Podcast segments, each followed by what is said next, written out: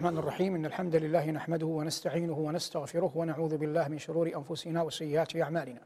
من يهده الله فلا مضل له ومن يضلل فلن تجد له وليا مرشدا. وأشهد أن لا إله إلا الله وحده لا شريك له وأشهد أن سيدنا ونبينا محمدا عبده ورسوله.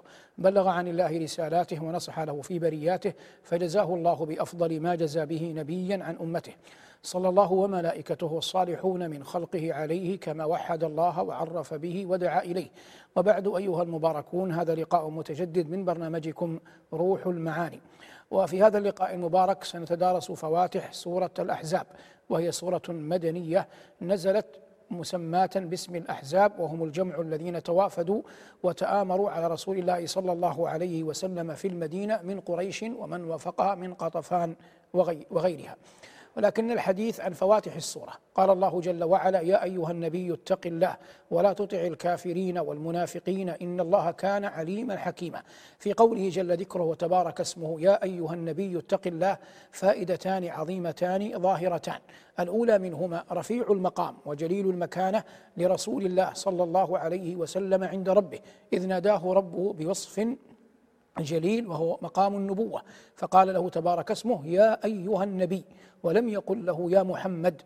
بالرغم من أننا إذا تأملنا القرآن وجدنا أن جما غفيرا من الأنبياء خاطبهم الله جل وعلا وهو ربهم وخالقهم ومولاهم بأسمائهم المجردة. قال الله جل وعلا يا نوح اهبط بسلام منا. وقال الله جل وعلا يا إبراهيم قد صدقت الرؤيا. وقال ربنا يا موسى إني اصطفيتك على الناس برسالاتي وبكلامي. وقال ربنا يا آدم اسكن أنت وزوجك الجنة. وقال ربنا يا عيسى ابن مريم أنت قلت للناس اتخذوني وأمي إلهين وغير ذلك من آيات القرآن. أما هذا النبي الخاتم والأسوة الحسنة صلوات الله وسلامه عليه. فقد جاء في القرآن يا أيها الرسول بلغ ما أنزل إليك من ربك. يا أيها النبي اتق الله. يا أيها النبي لم تحرم ما أحل الله لك؟ ولم يأتي منادا باسمه المجرد صلوات الله وسلامه عليه. أما قول الله جل وعلا في سورة الفتح محمد رسول الله. فهذه جملة خبرية ليس فيها نداء له صلوات الله وسلامه عليه إنما هو إخبار بأنه رسول رب العالمين عليه الصلاة والسلام. ومن الدلائل والقرائن على هذا المنحى على رفيع مقام عليه الصلاة والسلام أن نقرأ قول الله جل وعلا وإذ قالوا اللهم إن كان هذا هو الحق من عندك فأمطر علينا حجارة من السماء أو ائتنا بعذاب أليم فكان الجواب القرآني وما كان الله ليعذبهم وأنت فيهم وما كان الله ليعذبهم وانت فيهم. فهذا بيان ظاهر جلي على رفيع مقامه وجليل مكانته صلوات الله وسلامه عليه.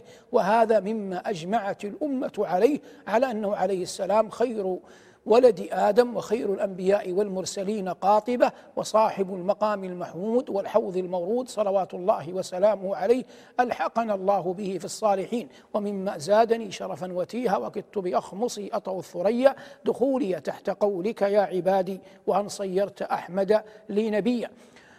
هذه الفائدة الأولى، الفائدة الثانية أنه لا ينبغي لأحد كائنا من كان أن يستكبر عن التقوى، فإذا كان خير الأنبياء وأشرف المرسلين نودي بقول الله جل وعلا يا أيها النبي اتق الله، علمنا عظيم هذه الوصية، وهذه وصية الله للخلق جميعا، يا أيها الناس اتقوا ربكم، ولقد وصينا الذين أوتوا الكتاب من قبلكم وإياكم لا وإياكم أن اتقوا الله، فكل القرآن يدل على أن الله جل وعلا أمر بتقواه جميع عباده. ولا ينبغي لمؤمن أن يستكبر إذا دعي إلى أن يتقي الله. قال ربنا ومن الناس من يعجبك قوله في الحياة الدنيا ويشهد الله على ما في قلبه وهو ألد الخصام. وإذا قيل له اتق الله أخذته العزة بالإثم فحسبه جهنم وبئس المهاد. فأخبر الله جل وعلا أن من عباده عياذا بالله من تأخذه العزة بالإثم إذا قيل له اتق الله. والمؤمن ينبغي أن يعلم أن الله جل وعلا تكفل لأهل تقواه بالأمن مما يخافون وبالرزق من حيث لا يحتسبون وبالنجاة من حيث يحذرون. قال الله جل وعلا ومن يتق الله يجعل له مخرجا ويرزقه من حيث لا يحتسب. ومن يتوكل على الله فهو حسبه. إن الله بالغ أمره. قد جعل الله لكل شيء قدرا. فتقوى الله تبارك وتعالى. هي الدين هي الدين كله. وهي من أعظم البراهين على أن القلوب أسلمت وخضعت وأذعنت لرب العالمين. تبارك اسمه وجل ثناؤه. وقد قيل لما سئل أحدهم عن التقوى قال أن تعمل بطاعة الله على نور من الله ترجو ثواب الله وأن تترك معصية الله على نور من الله تخشى عقاب الله. وهذا من أجمع وأجمل ما قيل في تعريف التقوى. والله يقول في فاتحة سورة الحج يا أيها الناس اتقوا ربكم إن زلزلة الساعة شيء عظيم يوم ترونها تذهل كل مرضعة عما أرضعت وتضع كل ذات حمل حملها وترى الناس سكارى وما هم بسكارى ولكن عذاب الله شديد. ما معنى قول اتق الله في حق النبي صلى الله عليه وسلم؟ معناه امضي على ما أنت عليه وابقى على ما لزمته من التقوى. ثم بين له عظيم موالاة المؤمنين والبراءة من المشركين. فقال له ولا تطع الكافرين والمنافقين. والمدينة لم يكن فيها نفاق أول قدومه صلى الله عليه وسلم. كان أكثر أهل المدينة مؤمنين. فلما أعز الله جل وعلا نبيه في يوم بدر ونصره خاف بعض من لم يؤمن من شوكة أهل الإسلام. فظهر النفاق. فلم يظهر النفاق غالبا إلا بعد غزوة بدر. فلم يظهر النفاق غالبا إلا بعد غزوة بدر. لما اشتدت شوكة أهل الإسلام اضطر اضطر البعض إلى أن يخفي كفره ويظهر إيمانه. والله جل وعلا في فاتحة سورة البقرة تكلم عن المؤمنين وأثنى عليهم وأخبر أنهم مفلحون. ثم تكلم عن الكفار في آيتين لظهور حالهم. وجاءت الآيات بعد ذلك أطنبت في ذكر المنافقين. بل إن هناك سورة في القرآن كاملة اسمها سورة المنافقون سورة المنافقون. وقد كان عبد الله بن أبي على الذروة من هؤلاء.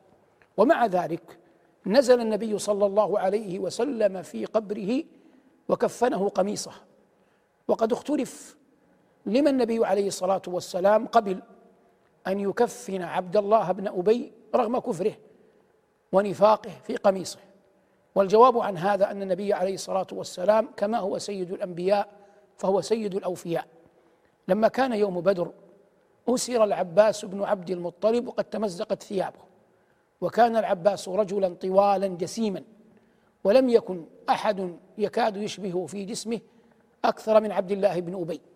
فأعطى عبد الله بن أبي بعض ثيابه للعباس والعباس عم رسول الله صلى الله عليه وسلم. فحفظ النبي عليه السلام ذلكم الجميل للعباس بن لعبد الله بن أبي. فلما مات كفن في قميص رسول الله صلى الله عليه وسلم. وإن كان ذلك لن ينفعه لأنه لا ينفع مع الكفر أو الشرك أي عمل. قال الله جل وعلا ولا تصل على أحد منهم مات أبدا. ولا تقم على قبره. وقال استغفر لهم أو لا تستغفر لهم لن يغفر الله لهم. والمقصود بيان عظيم وفائه صلى الله عليه وسلم. قال شوقي وإذا وفيت رأى الوفاء مجسما في بردك الأصحاب والخلطاء. وإذا رحمت فأنت أم أو أب هذان في الدنيا هما الرحماء. المصلحون أصابع جمعت يدا هي أنت بل أنت اليد البيضاء. صلى عليك الله ما صحب الدجى حاد وحنت بالفلا وجناء نعود للآية. فقال له ربه ولا تطع الكافرين والمنافقين. إن الله كان عليما حكيما. فالمدينة يومئذ مشرئبة بالنفاق. والمعنى أيها النبي الكريم والرسول الخاتم إذا لزمت التقوى التي أنت عليها ولم تركن إليهم طرفة عين فإن الله ناصرك ومؤيدك. وقد كان هذا ولله الحمد والفضل والمنة على رسوله وعلى المؤمنين. إن الله كان عليما حكيما. فلما بين له أن يتركهم بين له أين طريق الضياء؟ فقال جل وعلا واتبع ما أوحي إليك من ربك. وقد كان جبريل عليه السلام ينزل بالوحي ويتردد على نبينا صلوات الله وسلامه عليه. فالآي تترى والخوارق جمة جبريل رواح بها غداء. فالآي تترى والخوارق جمة جبريل رواح بها غداء. ومن هذا من أعظم ما ثبت الله به قلب نبينا صلى الله عليه وسلم. واتبع ما أوحي إليك من ربك. ثم بعد ذلك أمره بالتوكل في الآية الثالثة. قال وتوكل على الله وكفى بالله وكيلا. والتوكل من أعظم العبادات القلبية التي يتقرب بها الصالحون إلى ربهم. لكن التوكل لا يعني عدم الأخذ بالأسباب. فالنبي عليه السلام سيد المتوكلين. وقد ظاهر في درعين يوم أحد. صلوات الله وسلامه عليه. فالأخذ بالأسباب من دلالة الفطنة في أمر الدنيا والتوكل على الله من أمر الفطنة في أمر الدين. ولهذا قيل إن ترك التوكل إن ترك التوكل شرك وعدم, وعدم الأخذ بالأسباب سفه وجهالة. والمؤمن يربأ بنفسه عن الاثنين يأخذ بالأسباب ويتوكل على الله الملك الغلاب. ثم قال الله جل وعلا ما جعل الله لرجل من قلبين في جوفه. من أكثر الأخطاء التي تقع في تفسير هذه الآية أن ينظر الناس إلى هذه الجزئية من الآية نظرة ألفاظ. فيأتي بعض الناس يقول يمكن أن توجد امرأة لها قلبان لأن الله قال ما جعل الله لرجل ما قال لامرأة. أو يأتي رجل فيرى رجلا فيه قلبان خلقيا وجد رجل مثلا فيه قلبان. كما يوجد أحيانا رجل له ثلاثة أرجل. أو ثلاثة أيدي كما يولد بعض ما يعرف بالتوأم وغيره فيقول كيف الله يقول ما جعل الله لرجل من قلبين في جوفه؟ ليس الأمر كذلك. هذه الآية تمهيد توطئة لما بعدها والمعنى ما جعل الله لرجل من قلبين في جوفه أين مكان الإيمان؟ في القلب. أين مكان الكفر؟ في القلب. أين مكان النفاق؟ في القلب. والمقصود مع من هذه الآية لا يمكن أن يكون الرجل كافرا ومؤمنا في وقت واحد. ولا يمكن أن يكون منافقا ومؤمنا في وقت واحد. فهو إما مسلم أو كافر إما بار أو فاجر إما منافق أو مصدق. ما يمكن أن يكون الرجل في حال واحدة. فأحيانا بعض الأوصاف لا يمكن جمعها. أحيانا بعض الأوصاف لا يمكن أن تجتمع. فقول الله جل وعلا ما جعل الله لرجل من قلبين في جوفه؟ هذا تمهيد توطئة لما, لما سيأتي بعدها. ما الذي سيأتى بعدها؟ قال الله جل وعلا ما جعل الله لرجل من قلبين في جوفه وما جعل أزواجكم اللائي تظاهرون منهن أمهاتكم. الآن اجعل طيا بعد نشر رد هذه على هذه. لا يعقل أن تكون المرأة زوجتك وأمك في آن واحد محال. فعندما يقول الرجل لزوجته أنت علي كظهر أمي هذا قول بلسانه. سماه الله جل وعلا كما في سورة المجادلة وإنهم ليقولون منكرا من القول وزورا. وقال هنا ذلكم قولكم بأفواهكم. والقول بالأفواه والتلفظ بالأشياء لا يعني أن لها حقيقة لا يلزم أن يكون له حقيقة. ولهذا قال الله تبارك وتعالى هنا وما جعل أزواجكم اللائي تظاهرون منهن أمهاتكم فالأم أم والزوجة زوجة والحال مع الزوجة قطعا غير الحال مع الأم. حرمت عليكم أمهاتكم. فقول فلا يقصد الله جل وعلا النفقة ولا يقصد الله جل وعلا الإجلال. فإجلال الأم له طريقة وإجلال الزوجة لها طريقة. ولهذا لا يمكن عقلا ولا نقلا أن تكون الزوجة أما في آن واحد. لا يقبل. فهذان الوصفان لا يمكن أن يجتمعا. ولهذا قال الله قبلها ما جعل الله لرجل من قلبين في جوفه. الظهار مسألة فقهية. وأصله أن خولة رضي الله عنها زوجة أوس بن الصامت قال لها زوجها وقد كبر وأصبحت فيه حدة. غضب عليها ذات يوم فقال أنت علي كظهر أمي. فذهبت إلى النبي صلى الله عليه وسلم تشتكي لها زوجها تشتكي له زوجها وتقول يا رسول الله إن لي منه صبية صغار. إن تركتهم إلي إن ضممتهم إلي جاعوا. وإن تركتهم إليه ضاعوا. ونبي الله يقول ما أراك ما أرى إلا أنك حرمت عليه ما أرى إلا أنك حرمت عليه. فأنزل الله جل وعلا قوله قد سمع الله قول التي تجادلك في زوجها وتشتكي إلى الله والله يسمع تحاوركما إن الله سميع بصير. تقول أم المؤمنين عائشة رضي الله عنها سبحان من وسع سمعه الأصوات والله إنني لفي في الدار ويخفى علي بعض كلامها. والمقصود هذا هو الظهار أن يقول الرجل لزوجته أنت علي كظهر أمي. وقد سمى الله جل وعلا هذا الأمر منكرا من القول وزورا. فهناك أيها المبارك زواج وهناك طلاق وهناك إيلاء وهناك ظهار. والنبي صلى الله عليه وسلم تزوج وطلق وآلى لكنه لم يظاهر. الله يقول للذين يؤلون من نسائهم. وقد اعتزل النبي صلى الله عليه وسلم أزواجه شهرا في مشربة له وطلق حفصة ثم راجعها بأمر من الله وتزوج لكنه صلى الله عليه وسلم لم يظاهر لأن الله قال عن الظهار وإنهم ليقولون منكرا من القول وزورا ومحال أن يتلبس النبي صلى الله عليه وسلم بشيء من هذا. وقد جعل الله جل وعلا للظهار كفارة معروفة صيام شهرين متتابعين أو إطعام أو عتق, عتق رقبة أو صيام شهرين متتابعين أو إطعام ستين مسكينا.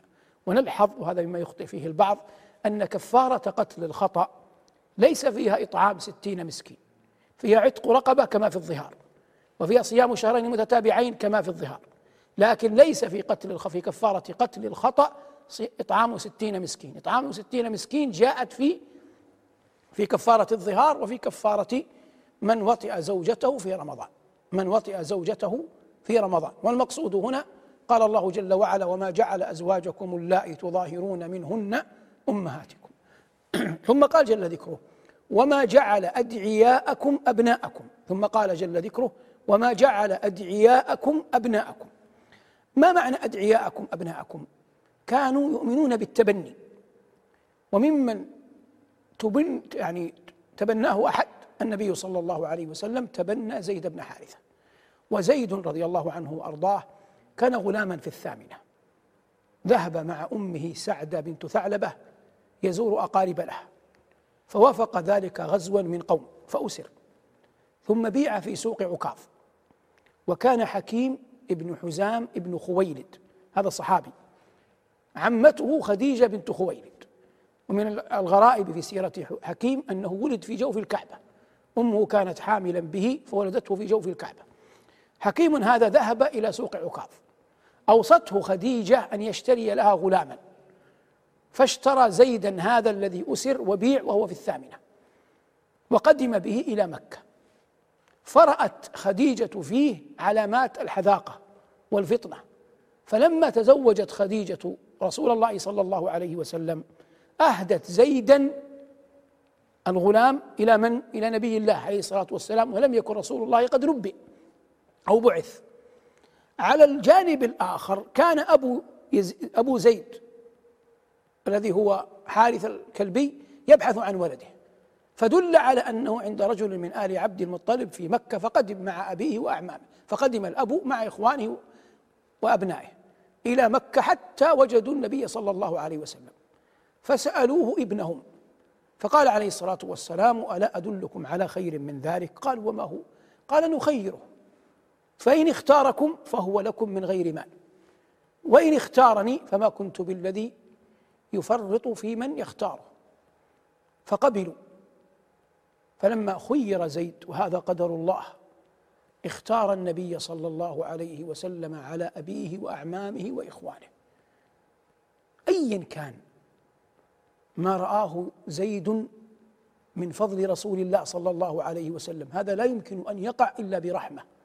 إلا بهداية من الله إلا بنوع خاص من الاصطفاء لا يمكن كل أحد أن يدرك كنهه مهما قلنا إن زيدا رأى ورأى ورأى هل يعقل أن زيدا سيفطن أن هذا سيصبح نبي محال؟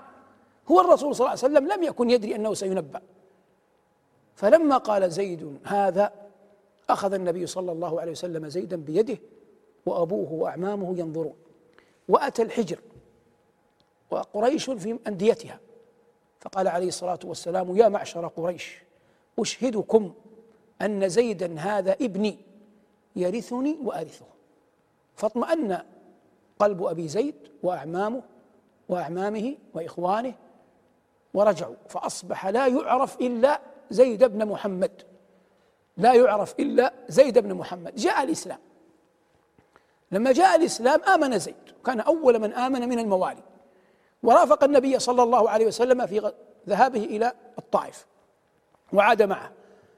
فيعرف زيد بن محمد طوال سني النبي عليه الصلاة والسلام في مكة. هاجر إلى المدينة وهو لا يعرف ولا ينادى إلا بزيد بن محمد. وهذا تاج أن ينادى عند الناس يا زيد بن محمد. حتى نزل قول الله جل وعلا ادعوهم لآبائهم هو أقسط عند الله. ادعوهم لآبائهم هو أقسط عند الله. أي هذا ليس ابنك من صلبك. فكيف تقول له يا بني؟ كيف تقول إنه ابن محمد؟ ولو كنت أنت رسول الله. فأصبح لا ينادى إلا بزيد بن حارثة. فالتاج الذي كان على رأسه نزع. ولم يكن لزيد ذنب. لكن الله لا يضيع أجر المحسنين. عوضه. كيف عوضه؟ تزوج زيد زينب بنت جحش. وهي قرشية هاشمية. وترى في نفسها أنفة عليه وهو مولى. فكان زيد يأتي إلى النبي صلى الله عليه وسلم يخبره بأمر زينب.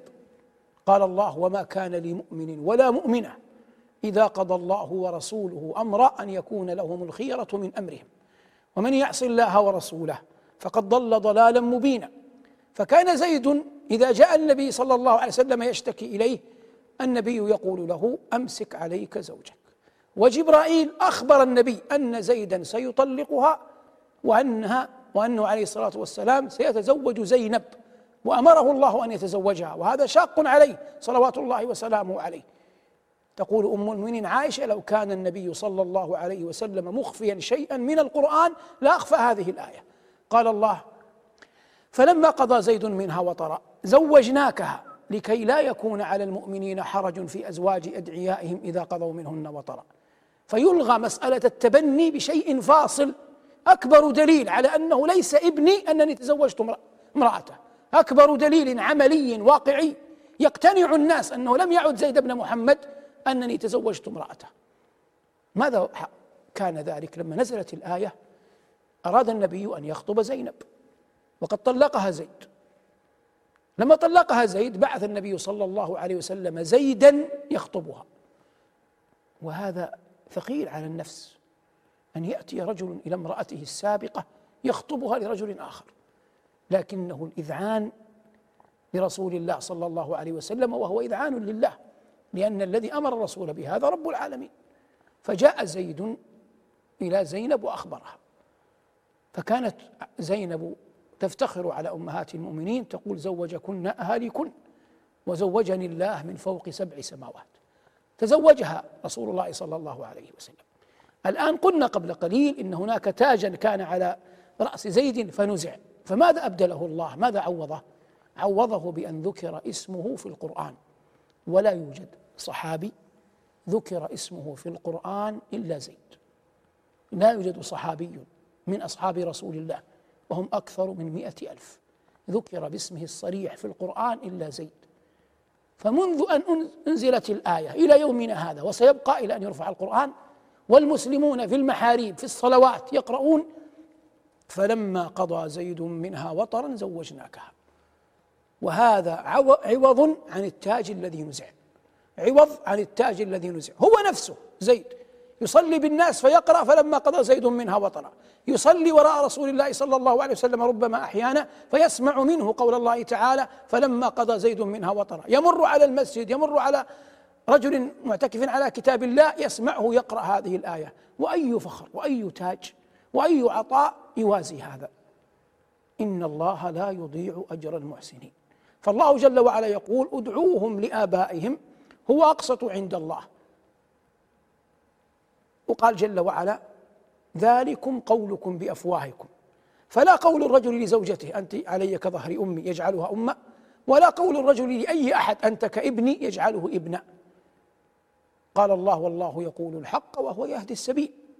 ثم قال الله بعدها في ختام الآية الرابعة ولكن ما تعمدت قلوبكم وليس عليكم جناح فيما أخطأتم به.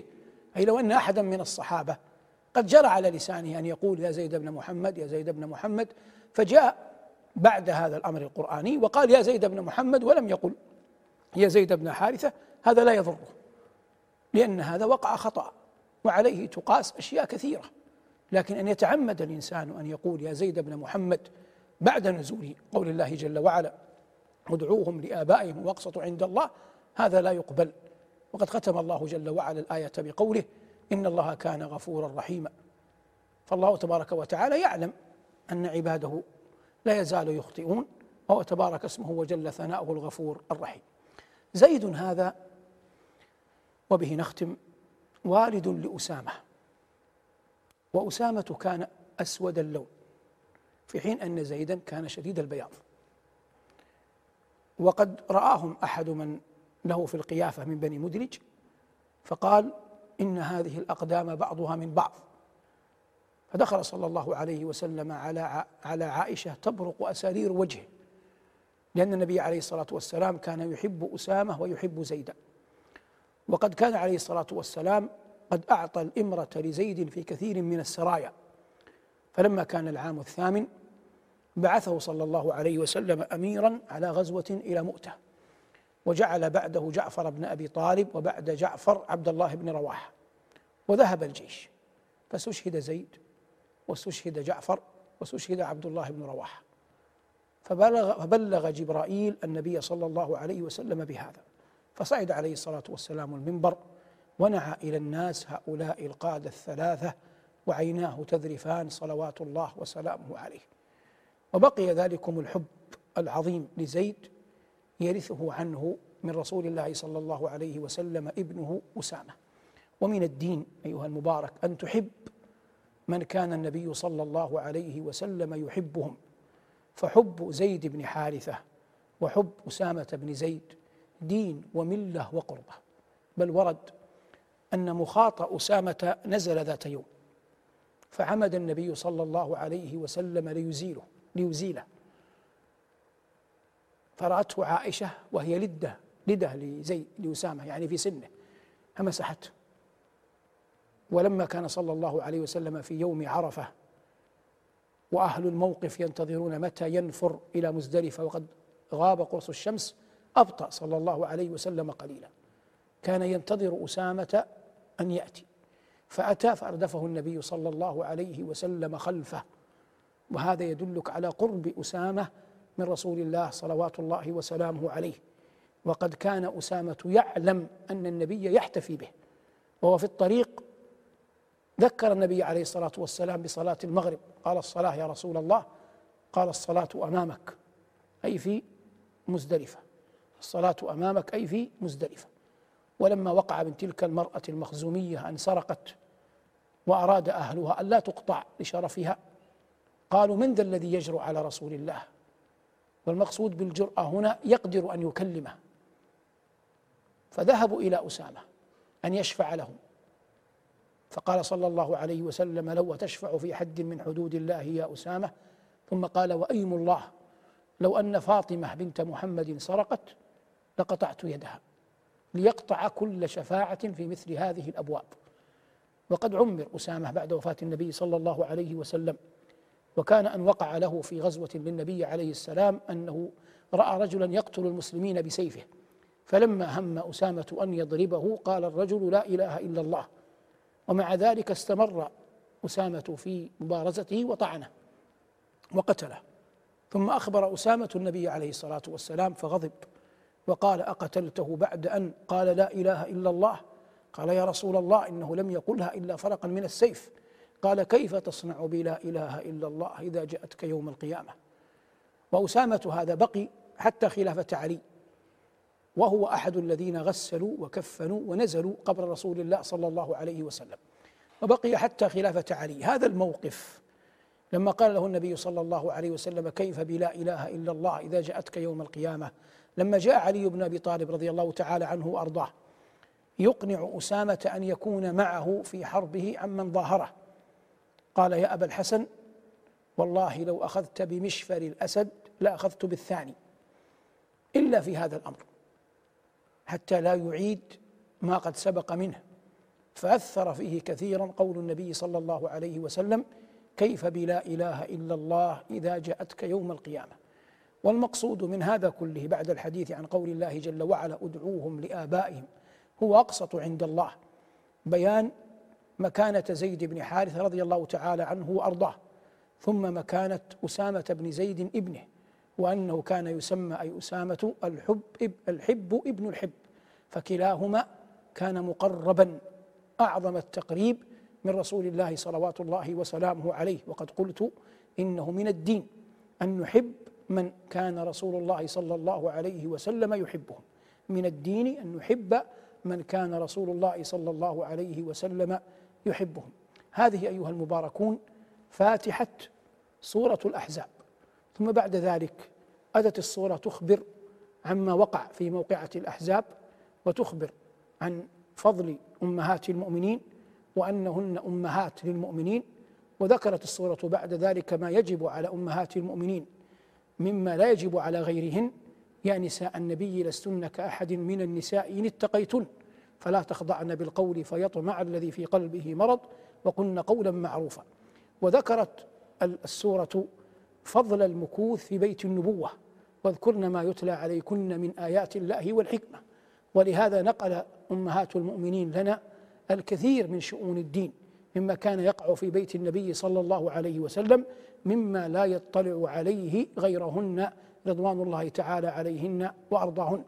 كما جاء في هذه الصورة المباركة ذكر قبل ذلك ذكر شيء من أنباء أخبار بني قريظة وكيف نكر النبي النبي صلى الله عليه وسلم بهم بعد أن رد الأحزاب ورد الذين كفروا بغيظهم لم ينالوا خيرا وكفى الله المؤمنين وكان الله قويا عزيزا.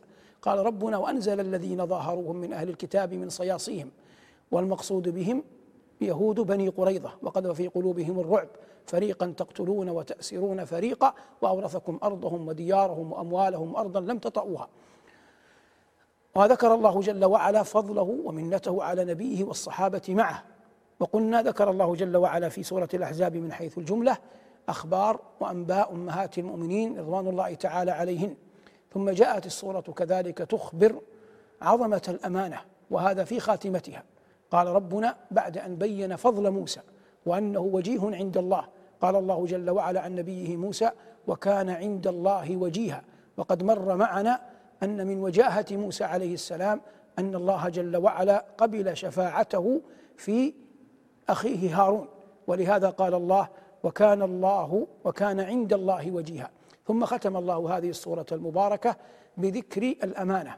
قال إنا عرضنا الأمانة على السماوات والأرض والجبال فأبين أن يحملنها. وأشفقن منها. وحملها الإنسان إنه كان ظلوما جهولا. نختم هنا بذكر فارق مهم يعني يفقهه المسلم. الله جل وعلا قال فسجدوا إلا إبليس أبى. أي امتنع. وقال هنا فأبين أن يحملنها. أي امتنع. فما الفرق بين امتناع وإيباء إبليس وامتناع وإيباء السماوات والأرض؟ امتناع وإيباء السماوات والأرض ذكرنه خوفا وإشفاقا خوفا وإشفاقا. أما إيباء إبليس وامتناعه فكان عنادا واستكبارا فكان عنادا واستكبارا. فأصل المنع واحد لكن الباعث عليه يختلف. ومن هنا من هنا يدرك المؤمن الفطن الكيس أن النوايا مطايا عظيمة وأن لها دورا في الكلم. ربما تختلف الألفاظ لكن الباعث واحد فيحكم بتوحد المعنى. وربما تتفق الألفاظ لكن النوايا تختلف فلا يحكم بتوحد المعنى. وهذا من الفقه في الدين والعلم بالكتاب. قال الله جل وعلا فأبين أن يحملنها بقرينة وأشفقن منها وحملها الإنسان أي أي الأمانة إنه كان ظلوما ولا يرتفع ظلمه إلا بطاعة الله. جهولا ولا يرتفع جهله إلا بمعرفة الله. إنه كان ظلوما جهولا ليعذب الله المنافقين والمنافقات والمشركين والمشركات. وقدم المنافقين لأن الله قضى. إن المنافقين في الدرك الأسفل من النار. ليعذب الله المنافقين والمنافقات والمشركين والمشركات. ويتوب الله على المؤمنين والمؤمنات. فباب التوبة فتحه الله جل وعلا لأوليائه وإني لغفار لمن تاب وآمن وعمل صالحا ثم اهتدى. والتائب من الذنب كمن لا ذنب له فما أجمل أن يقبل العبد على ربه بتوبة نصوح يكفر الله له بها الخطايا ويرفع الله له بها الدرجات. يا أيها الذين آمنوا توبوا إلى الله توبة نصوحا. اجعلني الله وإياكم ممن يستمع القول فيتبع أحسنه.